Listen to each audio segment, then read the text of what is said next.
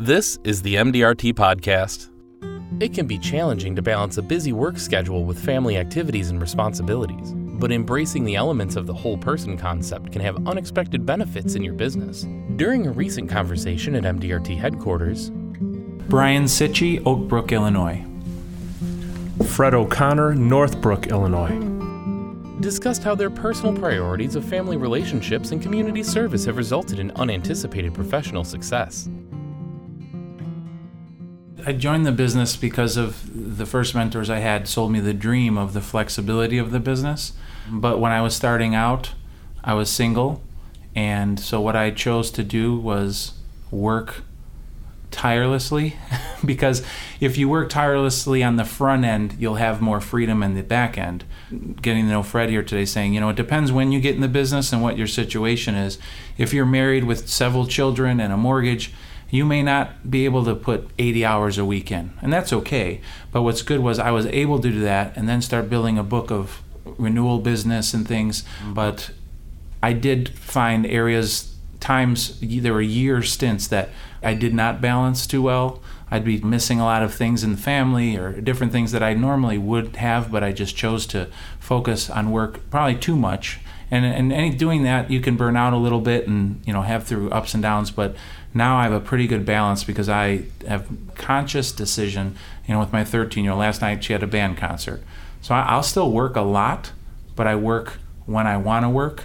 So I'll still put the hours in, but it certainly will never be a time where I have to decide should I do this appointment or should I go watch my daughter's band recital. That conflict will never exist because we can make our own schedule. And you know, depending on the case in the past, I might say, you know what, it's just a band. I, I really need this case, but I think too, it makes me more relaxed, and I think clients appreciate that too. You know, this is kind of a funny story. One of my biggest clients that I have, I met them regarding Medicare, and the first time I met them, it went great. The appointment, I didn't know their assets or anything. We were just talk, talking about Medicare. We were probably an hour and a half, hour and 45 minutes. It was a great conversation. I looked at my watch and I said, oh my gosh, my daughter gets out of school. Time just flew by. My daughter's like standing outside of school waiting for me. I gotta go. I am so sorry. And, and they go, no, we understand, we understand. And so at the time, it wasn't that big of a deal. But future appointments with them, they turned out to have quite a lot of assets that I did not even know about at first. And if I would have known that, it might have made me think, my daughter can take Uber or something. You know what I mean? Like it makes you want to say, you know what, she'll figure out a way. This is way too important. But I think they have children and they're great people. They seeing how, you know, I had to get to my daughter. I'm this is important, but my daughter is way more important. I got to go pick her up. Two, three appointments later, they came back and we still talking about Medicare. And then after that, we discussed other things, and they are truly one of my best clients. And you know, it just makes me laugh sometimes. Like I told these guys, and some clients, you know, they may have millions of dollars. I said, listen, I'm sorry, I gotta go.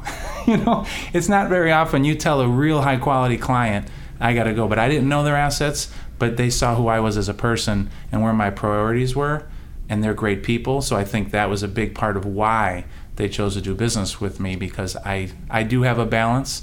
I'm sure they would have appreciated if I said, you know what, she's okay, I'm going to stay and work with you. But I think it was more powerful to see that I need to go because my daughter is, is a higher priority than work. So that was a story I said that could have gone horribly. They could have said, you know what, I'm not going to deal with this guy. We, we have quite a lot of assets and this guy he schedules us and then he ends the appointment early but we didn't really have a time frame but i just felt nervous about that. How are they going to react to that? But I, obviously the future uh, it unfolded that i think they were really appreciative and admired that about me and now i admire them for knowing that that was my priority because they're very busy people too and they have kids and they knew exactly the situation i was in so we related really well I would like to say my life is in balance, but I, I, think that's not true. And again, it comes to the reality of being five years into this personal financial planning business is just, it's so all consuming. Another element of why it's out of balance is that joining later in the game, I determined that I wanted to be both an expert and perceived as an expert. So I've gone out of my way to take a lot of courses towards designations, and I really, you know, lifelong learning has been thrust upon me, but I have worked very hard to continue to improve my practice so I could work on more complex cases. So, to the extent I'm very, very busy just doing my day job, but then I go home and study and take multiple choice tests, which is a funny thing to be doing in your 50s. But my coping mechanism, where I try to find balance, is this I'm extremely blessed by having a loving wife, three happy, healthy kids. All of them have their own activities, and I try to participate in them and be present in their lives and what's important to them. And through that, I meet great people. I'm at a sporting event watching the game, and I'm talking to a, another man who's a very successful guy, and we happen to enjoy each other's company. And next thing you know, I'm able to talk to them about what I do for a living and whether I could be useful to them. And uh, that manifests itself in my family time. And again, it's a delicate balance here. You know, you, you really don't want to be pushy on this. It has to come naturally. And, and I think there's an art to that and an honesty to it. But as I mentioned, I'm very involved in serving on civic boards. And through that, I meet very successful people.